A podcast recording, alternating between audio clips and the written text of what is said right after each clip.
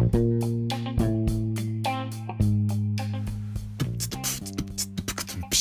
パパニュース1分間でお届けする世界一短い IT ニュース IT パパニュースです。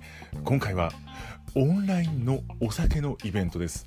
まあ、昨今ねちょっとコロナの影響でいろいろなイベントは中止になってしまいます。新潟で開催される予定だった新潟酒の陣2020も残念ながら中止となってしまいました。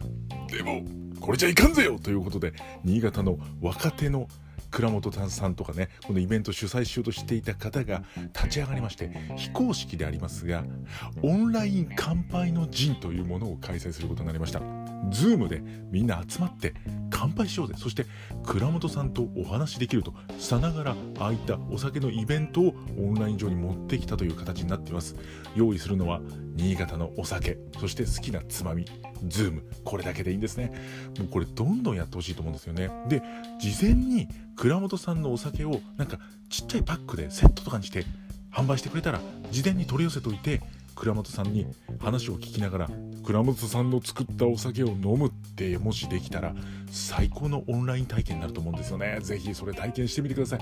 そんなイベント避けられないですよね。ってね。続きはボイシーのパパニュースで。